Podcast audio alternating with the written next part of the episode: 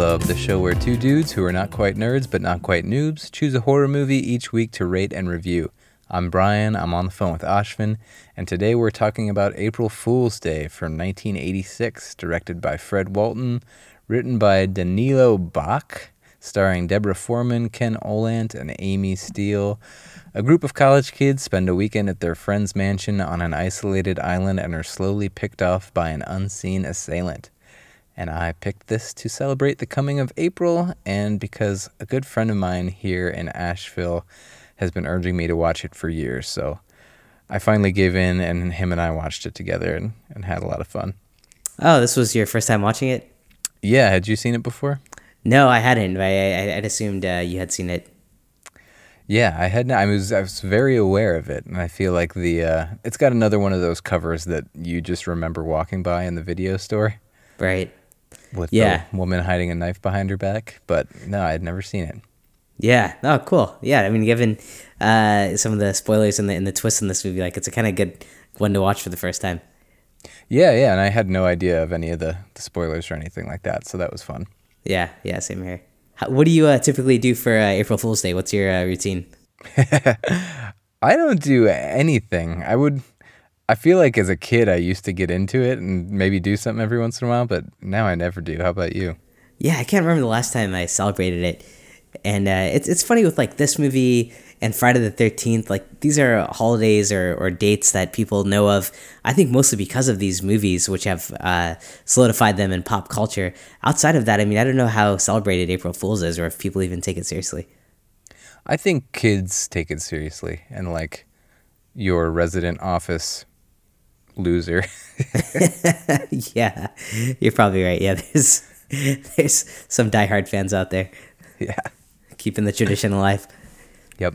So this keeps with our tradition of holiday horror when the holiday comes, and specifically slashers that are named after the holiday: April Fool's Day, Friday the Thirteenth, etc.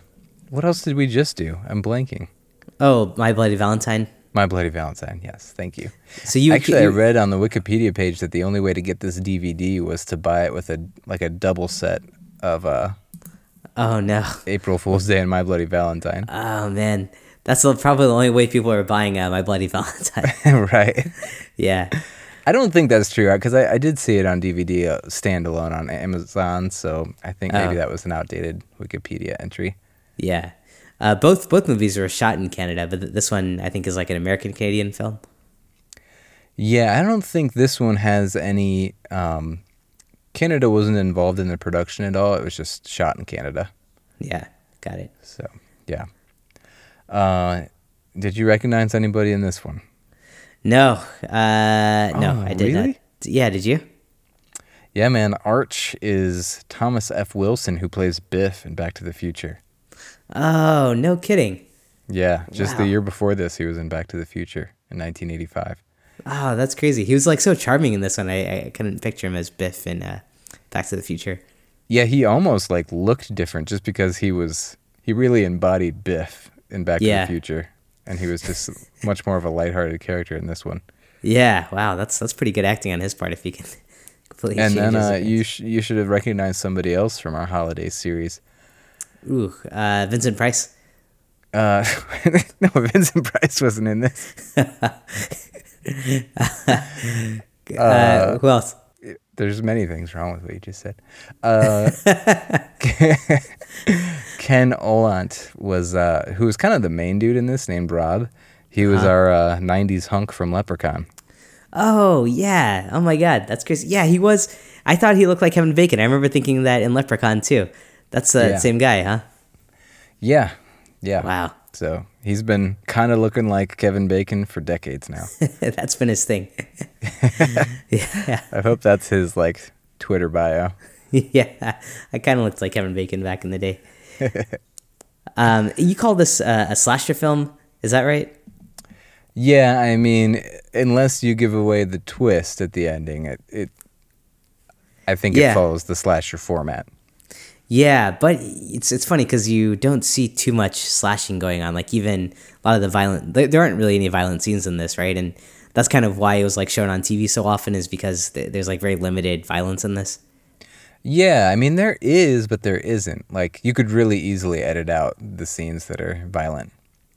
Yeah, I mean, I, I I think didn't most think, of the violence is like after the fact, like severs severed heads and yeah, right. specific wounds. Like you don't see any violence being done to somebody at the time, um, except for one guy at the very beginning. Oh, sure. Yeah, Um, but again, that's an easy edit. yeah. I mean, most of the time you're just seeing the dead body. Um, Yeah. Which, which, yeah, it's interesting for a slasher to be so clean uh, as this one. Yeah, and I kind of feel like slasher has come has come to mean more than just a knife wielding villain. I think certain movies just kind of follow the formula of like an unseen assailant or even a seen assailant who's just stalking a group one by one. Yeah, yeah, attacking a, a, a group of teenagers or something. Yeah. Yeah, that falls squarely in that category. Yeah. Um, so this director, Fred Walton, did When a Stranger Calls from 1979, which I still haven't seen. Mm-hmm. And then directed the remake of it in 2006. when a stranger calls back. no, when a, I think there is When a Stranger Calls Back, but I think that was a sequel. Oh, I think Oh, When a Stranger Calls from 2006 was a remake. I might be wrong on that, but I, I thought that's how it was how it went down. oh, wait, sorry. When you said a sequel, you mean the sequel to April Fools? Uh, so he did When a Stranger Calls in 1979, Yep. unrelated to April Fool's Day, and then in 2006 he did the remake oh, okay, okay. of When a. Stranger Calls. Sorry Yeah. if I maybe I said sequel on in there by mistake. I'm drinking some brandy. Got it. Yeah. Okay, so it's a, remake, and you haven't seen either of those. I haven't no. I've, I but haven't either. When a Stranger Calls kind of takes advantage of that urban legend of like the call is coming from inside the house. oh, fun. like the yeah. whole movie's built around that. Oh, that's that's a good one. Is that are those supposed to be good movies? No. Oh. Not according to Rotten Tomatoes at least. Okay. And I really don't hear much talk about them in the horror community, so I think they're kind of overlooked or forgotten. Yeah, I wouldn't say this uh, director is like terribly original. It seems like he kind of uh, saw that like slashers were really running around at this time and popular, and he just kind of copied it from a formula perspective. Yeah, yeah, I think so. Uh, he did a lot of TV movies, and any of his like feature films for the theater didn't really get great reviews. But uh, this movie may have made its money back. It was a five million dollar budget, and it grossed about thirteen million. So that's not horrible. No, yeah, it's not terrible. And uh, and and the reviews I feel like for a, a basic slasher film uh, are trending a little better than what I would have expected. Yeah, I think the twist bumps up the uh, reviews a little bit. Mm-hmm. Yeah. Dude, this is kind of crazy. So this guy's this character Skip in the movie is played by this actor named Griffin O'Neal. And at the beginning of the F- of the film, there's a boating accident that he kind of gets blamed for, or could be perceived as his fault. Yeah. And in real life, he got into a boating accident years later that killed Francis Ford Coppola's son. Oh my God! Really? Did you read that? No. Wow. That's crazy. Pretty Um, did he did he go to jail or something?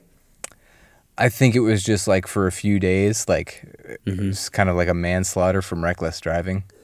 Yeah. So I think he paid a fine and maybe spent like a few weeks or a few days in jail. Wow, that's crazy. What are the Yeah. what are the chances you're in a movie where you do that and then you do it in real life? Right? That's it's horrible. It's pretty haunting. Uh, what do you got, man? I don't have too much great on this movie. Uh, I think it's interesting. This is one of three horror films that take place around April Fools. There's one called Killer Party and one called uh, Slaughter High, I think. Yeah, I did not realize that. It'd be interesting to check those out. yeah. Uh, did this movie even take place on April Fool's Day? The movie we watched? The movie called April Fool's. The, yeah, the one we watched. Does it take place on on April Fool's? It does, yeah. Oh, okay. I don't remember seeing that. Uh, or any anyone. Well, I guess people do shout it throughout the movie. I mean, they're they're shouting out April Fools through like the whole movie. yeah, There's a But the- whoopee cushion in it, for God's sake. that's true. But the movie takes place over two days. So which day was April Fool's? The first or the second? Does it take place over two days? Yeah, remember there's an overnight. I mean, they go out to a house. There's this, they sleep. The next day, things start to happen. Oh. I think it's safe to assume one of those days is April Fools, but there isn't never like a, hey, today is April Fool's Day. Like, Yeah, it's the general celebration season. it's yeah, it's a season of April Fools. um, I was, I was trying to look at some background on like the origin of April Fools, and there isn't a bunch out there. It seems like it has like roots like all over the place and like from different literature works that it was uh, developed. But one interesting thing I did learn is like in the UK especially, April Fools you can only celebrate until noon on that day, and that's kind of like the cutoff. If you do it after noon, um, then you're actually the fool. Like the joke's on you. You're the April Fool. Did you, did you know that? So like somebody sits on a whoopee cushion and then laughs at you for putting it there. yeah, because you're the April Fool for putting it there after twelve o'clock. You idiot. Yeah, it's twelve thirty. You're too late. you looks like you're the fool. yeah, that's that's That's exactly. interesting. Yeah, I'm glad I know that. It's, it's, it's interesting. I, keep in mind for uh, for April Fools this year or, or, or next year. Something to keep in mind. Yeah. Uh, do you know that a whoopee cushion is made of rubber? Uh, no, I didn't know that. I, I guess I, I yeah, I guess I would have assumed. Sure. And uh, do you know who discovered the vulcanization of rubber as a process that makes rubber useful today? Ooh, would it have been uh someone uh related to the to Goodyear Tire Factory? Yeah, Charles Goodyear, who is the namesake of Goodyear Tire and Rubber Company based in Akron, Ohio. Wow, that's awesome. Akron uh, is the capital of rubber, right, or something like that. It is, yeah. Rubber Yeah. capital of the world. And maybe the capital of fake farts.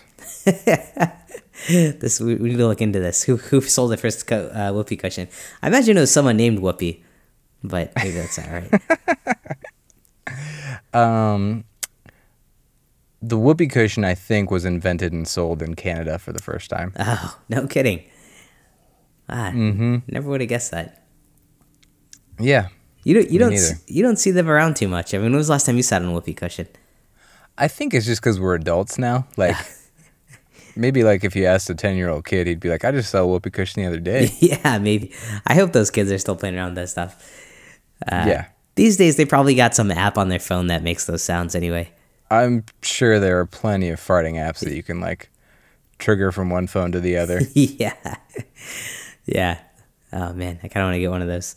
Uh, anything else on this movie before we just move forward to the spoiler heavy plot? Uh, no, I'm good. All right. Cool. Well, uh, you mind if we take a quick break? Yeah, let's do it. Okay, cool. I'll be right back. All right.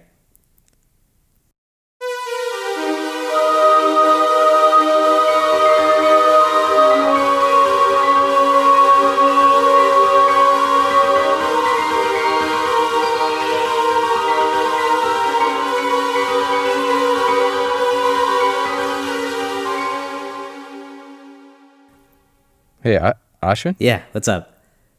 you there? Yeah. Can you hear me? Have you been there the whole time? Yeah, yeah. Why? Oh man, uh, you know what? I think you might have been on the phone with my evil twin Ryan. oh my god, that was Ryan I was talking to this whole time? Yeah, that was Ryan. I know I told you that I had that evil twin who's been in an institution for a few years. Oh my god. He sounded just like you. they, He's pretty good at imitating my voice. yeah, and he escaped. He escaped, and uh, now he's answering your calls. He, yeah, that's what makes him so evil. Is he calls my friends and pretends to be me, so they locked him up. Wow, we'll have to credit him on this uh, podcast episode. Special guest. Yeah. Ryan. Uh, okay. He also murders people from time to time, which is a real bummer. Oh man, yeah. Siblings, right? Murderous siblings can't live with them. yeah. Okay, man. So this movie, it starts off with a bunch of friends waiting for a ferry to get over to a private island where their rich friend Muffy has invited them to her mansion for a weekend getaway. And dude, there are like nine people here. Did you feel like this was maybe too many characters? I did. It made me think about things like My Bloody Valentine and like other movies that we watched where it just jam packs it with uh, characters. So I, I- felt like that was a, a kind of a, a downside right off the bat. What, what did you think? Uh, I agree, man. Yeah, I mean, I know slashers like that because it can increase the body count, like more people to off and more kill scenes. But Yeah. boy, it just it makes them even more hollow to me sometimes. Yeah, I still don't know like anyone's name in that in, in, in this movie. It's just Me all- neither. Yeah, just a bunch of people. yeah. Except Vincent Price, you know that one. Yeah, for sure. He's he's the kind of standout in this one. But in case you're listening and aren't super familiar with these movies, Vincent Price is not in this movie, to clarify. okay, so there's these nine friends. They're waiting for the ferry, and they're just kind of shooting the shit with each other, making a whole bunch of sexual jokes and innuendos, which is like the first 30 to 40 minutes of this movie. Um, the sex and innuendo jokes, not the waiting for the ferry. Um, so what happens? the boat comes, they all get on, and oh, before this, we see Muffy, the host, who's waiting for them at her house, and she's staring like super creepily at a jack in the box and having a flashback of receiving it as a gift at a family gathering. And she's like turning the knob as a kid, and a monster pops out, and like the whole party, all her relatives just start laughing at her. That was that was really interesting. Like heavy flashback. It had It was, and she was like looking very like crazed and glossy eyed at this Jack in the Box. So Right. it was like, okay, this is significant. yeah, it kind of set the stage for like there might be something wrong with this person. Right. Um so then we go back to the friends who are joking around on this boat headed over to her mansion, Muffy's family mansion. And two of the friends are joking around with this knife and like tossing it back and forth on a boat as as one does. And one of them like throws it at the other a little too hard and it stabs the other one in the stomach. And he falls into the water. Some of the friends like jump in to save him. And it turns out it was an elaborate prank. It's like a fake knife and a fake little prosthetic. And these dudes are like doing some magician caliber shit if they were able to fake that. Yeah, that was really impressive. yeah. was a good job. Um, but one of the dudes who's like jumped in to save one of the guys, he hangs out in the water to tie the rope to the dock. And he ends up getting smashed between the boat and the dock. And he gets out and his face is all gored and his eyeball is hanging out. And local cop or somebody like takes him away in a speedboat to get urgent medical care. I didn't understand because the one of the characters on the boat is kind of blamed for it, and he feels really guilty about it. But I didn't understand what really he had to do with that accident. I don't either. I was I was so unclear just the entire time about who was who and what was going Yeah. on. Yeah, yeah, we just we take a lot of time with these characters, but you don't really ever get to know any of them, in my opinion. Um, our boy Ken Olandt from Leprechaun is the only one who has a bit of a backstory where he was going to go to medical school, but now he's not, and I think it's because his dad said he didn't think he could do it or something like that. was that his dad or the high school counselor, I you might be right. college counselor? Yeah, it was. It was just a really funny, like, kind of sappy story. he's gonna become. There were a doctor. couple like shoehorn serious moments into this that just didn't fit. Yeah. Yeah. Yeah. Anyway, they get to the house. None of them seem to be that upset that they just saw a guy's eyeball fall out. Um, they start walking around the house. Everyone's going to their rooms for the night, and there's some sort of prank in every room. Like it's clear that Muffy has rigged things up. Like there's an exploding cigar. The light switches are rigged so that somebody turns out the light in their room and another one turns on. And then some of them are kind of creepy. Like there's a tape player hidden in a closet that's playing the sound of a crying baby. Mm-hmm. Um, and I think they had a dinner together as well, where Muffy was pulling some some April Fool's Day tricks. So everybody knows, like, oh, Muffy. Oh yeah. Mm-hmm. But eventually, people start to disappear, and things are kind of getting tense. Like, where did this person go? Where did this person go? And it kind of gets ratcheted up when one of the characters accidentally falls into a well, and there are th- like two severed heads down there and one body of like all the people, all their friends who have gone missing so far. And so things are on edge. Everyone knows something's up. And there's also this plot unfolding where there's something in everyone's room to hint that, like, Muffy has something on them, like, knows something about their past that's incriminating. Mm-hmm. Like, one character has news clippings about a car accident that he was involved in. Yeah. And then I think one of the women has something about abortion in her room, and she secretly had an abortion in her past. Yeah. well, there's like a tape of a baby crying. Yeah. Oh, that's what that was about. Gotcha. Mm-hmm. But that plot line like went nowhere, right? Like Yeah. That went. Nowhere. yeah, I didn't get the point of that. Yeah. Um, But yeah, I, I think you kind of get the sense that, and and there was a, another movie uh, called like, and then there were none, or like a story by Agatha Christie, where like these people are invited to a house and they kind of get knocked off, but based on things that they've done, and I think that's what this was trying to set up with it was like these like pranks are like kind of tied to something that maybe these guys uh, were guilty of doing or something. okay, gotcha. That was pretty thin, in my opinion. It was, yeah. yeah, I I will admit I wasn't paying as close attention to this as I normally do because I was watching it with my buddy and we were kind of joking around as it was on, but it still seemed like it didn't make a ton of sense to me. yeah, I agree. Uh, okay, so eventually more people are kind of disappearing, and two characters who are like as close to main characters as we get Kit and Rob. Rob, who's Ken Olandt from Leprechaun. Oh, and Kit is um, played by Amy Steel, who was the final girl in Friday the 13th, Part 2. Oh yeah, right. Yeah. Um, so eventually, the two of them see a picture in the house of two twin girls from a while back. So it's kind of looking like it's Muffy when she was a little girl and someone else. And Muffy has been acting very strange too. So they're kind of wondering if something's up. And later on, they find markings in the basement. You know how you do on the wall to like measure a child's height over the years? They see markings, and on one side is Muffy, and on the other side is Buffy.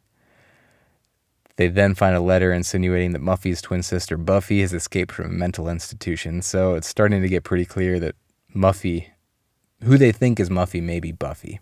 Yeah, and I think Muffy's like character kind of changed overnight too. Like on that first night with dinner, everything Muff Muffy's kind of this joke, joking around and having a great time with them, and then the next day, like from that morning onwards, like she's just this really uh, reclusive, uh, odd, you know, not really engaging or talking to people, and just being really weird and distant. So I, Yeah. I, I think that kind of played into that story of oh shoot, this might not be Muffy anymore. Yeah. Yep. So things are adding up, things are getting more tense, and eventually they find Muffy's severed head, severed head in the basement, which was kind of a fun scene. Yeah, yeah, it just kind And- of falls on. Yeah. And then they turn around and see that Buffy's like staring at them from the window. Mm-hmm. And a chase ensues where Buffy's chasing around the house with this big knife. And eventually they end up running into the dining room where all their friends who have been disappearing throughout the movie are just hanging out, like reading or talking to each other, whatever. And then they just like turn and look at them and laugh at them. And they realize this whole thing was just a prank put on by Muffy. Do they yell April Fools at that point? I think maybe they do, yeah. Okay. They yell, April Fools 1986. yeah. now I remember. Um, so she's just inherited the family mansion and she's she explains that she's decided to turn it into like a murder mystery bed and breakfast and she wanted to try it out on her friends. so every friend who was murdered was just like captured and taken into the fold and let in on the joke. Yeah, and throughout the whole movie, like you never see someone getting murdered. You always just uh, like uh, they would show like a killer coming upon them, or like someone just with their shoes or something, but you never actually see the the stabbing or anything happen. Yep. Yeah. Um, and like she, it's revealed that one of her friends or someone she knows does special effects makeup. And so that's how they pulled off like the dude on the boat whose eyeball came out. That was fake too. Yeah, Um, and so, which I find it hard to believe that these people would be like scared to death and then like captured and brought into the fold and been like, oh, okay, yeah, cool, I'll be in on it. okay, yeah, we'll, we'll be part of this. yeah, I know. I, I think especially how scared uh, the last two characters are in this. Uh, it, was it? It's Kit and Rob. Is that right? Yeah. Yeah, I mean, I, I, I was surprised they weren't just like so pissed off at everyone and like like lost it because like you're really with them in that last scene where they're being like chased by her with the knife, and I mean he's like yelling to her like I love you and all this stuff, and they're basically like almost like saying goodbye to each other, and suddenly it, it was all just a prank. It's crazy. Yeah, and whenever I see a movie like this too, I'm also like, you're lucky one of them didn't just grab a knife and kill you. I know. the prankster. I know so many things could have gone wrong pretty easily. And then Yeah. like the their final line is like, it's after 12 p.m., bitch. yeah, the joke's on you. yeah, and then and then there's that final scene, right? Yeah, so they all like have a good laugh and they're kind of partying and getting drunk, and then Muffy goes back to her room, and she finds a gift that's wrapped on her bed. She opens it, and it's the Jack in the Box from the film's opening, and she's winding it, waiting for it to pop open. It's a little bit tense, and then one of the friends, this woman Nan, pops out of the closet and slits her throat. So it's like, oh, holy shit! But it's a fake knife and fake blood, and then Yeah. they both have a chuckle about it, which I felt was kind of one twist too many. Yeah, those, that one was kind of unnecessary. Yeah. Yeah. Apparently, the original ending involved Skip, who's her cousin, sneaking back onto the island to kill Muffy to get her share of the inheritance. I thought even in that uh, alternate ending, it was still like a hoax. But w- was he actually gonna like kill her? Yeah, it looks. It seems like there were a couple ideas in play, like one of him actually killing her, trying to kill her, and then getting killed, like because he was thwarted by one of the other dudes. Oh, And then it sounded like maybe there were somewhere he goes back, but then that's a joke too. It, yeah, Yeah. yeah, it was a little unclear. yeah.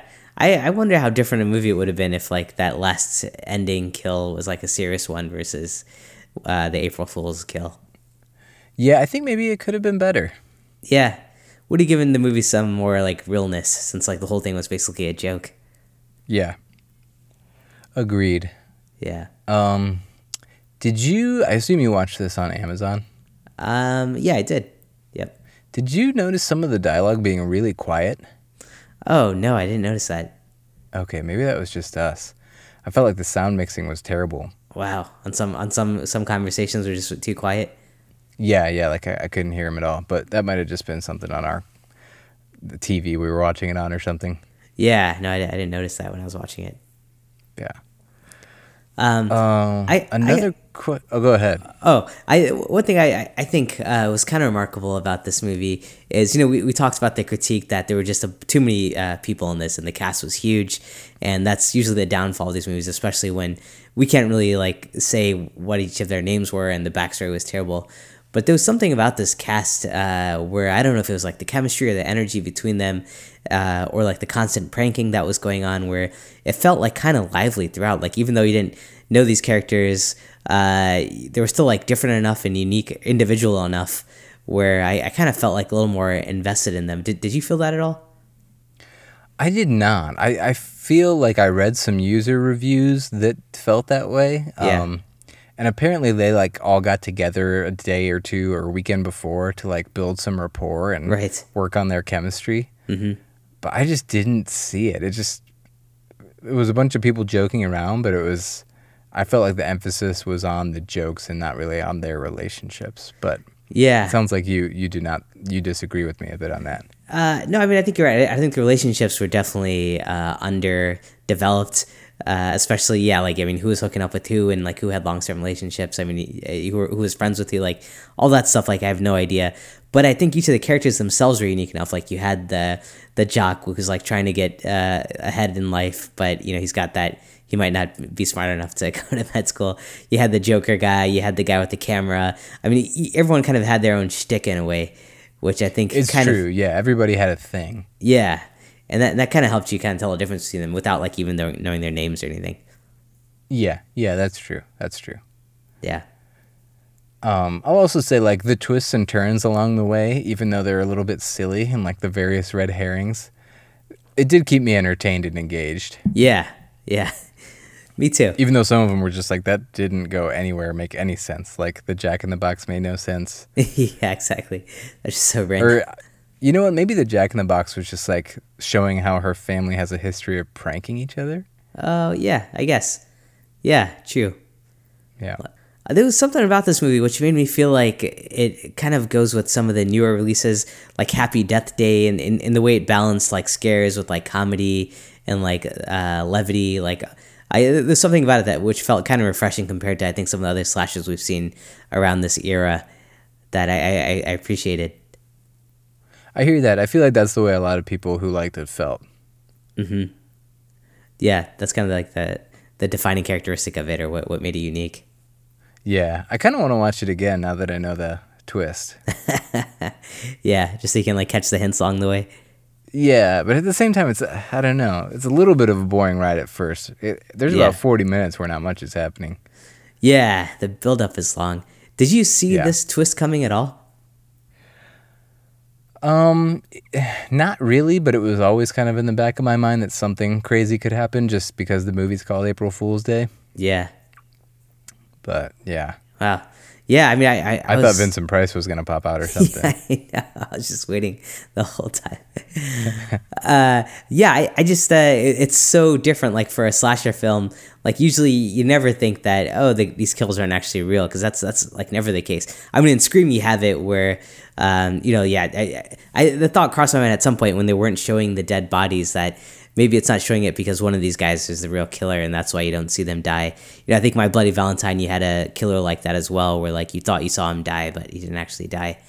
Um, yeah, so yeah, but, but but like the whole cast like being alive and no one dying in this movie, it's just like unheard of for like a slasher. It's crazy. yeah. The body count was zero. yeah, yeah. What are the odds? Uh, did you notice? So there is a scene where one of the guys gets like strung up in a trap that's been laid by the assailant, Yeah, and there's a snake th- that's on the ground that bites him. right. and then nothing seemed like that snake bite seemed to resolve itself. They never really came back to Oh, that. yeah, and that that wasn't planned, right? Like that snake uh, wasn't there. But like that wasn't Yeah, part of she like, like mentions Muffy mentions in the big reveal like we did have a little bit of a setback with the unplanned snake, but yeah. Was was that a Um, python?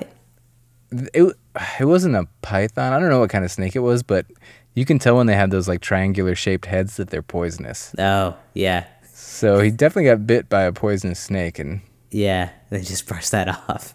yeah, Yeah, that's that's crazy.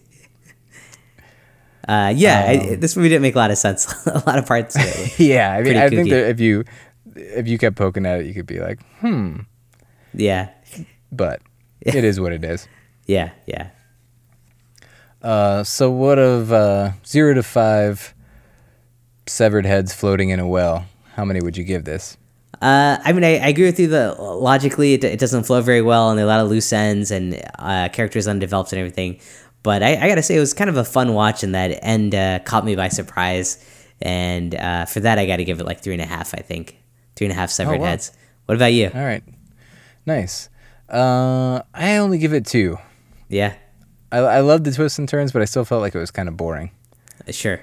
Yeah, Um, and you know, my normal. I sound like a broken record, but my normal slasher complaints of no, no real character arc or character development or anything like that. Which Yeah. I know that's the genre, but that's Yeah. kind of why I don't love the genre. I'm curious if there was a slasher. Like, is there a slasher movie out there that you would give like uh, a four to? Like, what- what's what's what do you think is like one of the best slasher movies that you've seen? Halloween, I think, is my gold standard slasher. Yeah, yeah, that's true. Uh, and there are still like throwaway characters, but there's one character who you really care about, yeah, yeah, you're right. and that's all you need is one. That's true. Yeah, it's interesting. More slash movies and follow that format of like one character that you spend a lot of time with and get to know, and really like ends up living into that final battle. They they all kind of went for like the mass killing and you know throwing in as many people as you can.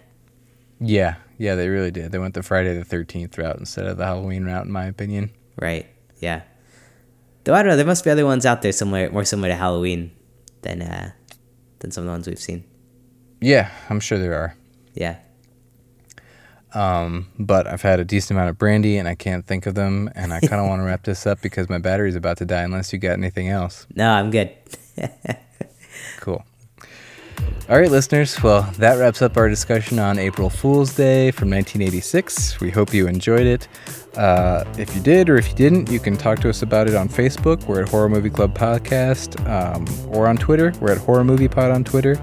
Shoot us an email at podcast at horrormovieclub.com. And by the time you hear this, we should have a few movie reviews posted on our website, horrormovieclub.com, so you can go check those out. Our artwork is done by Amy May Pop Art, so check her out on Etsy.com. And until next time, if a wealthy friend invites you to her family's mansion on an isolated island, you might want to bring a whoopee cushion, a snake bite kit, and your autograph book because Vincent Price might just be there. That's where he's hanging out. It's on.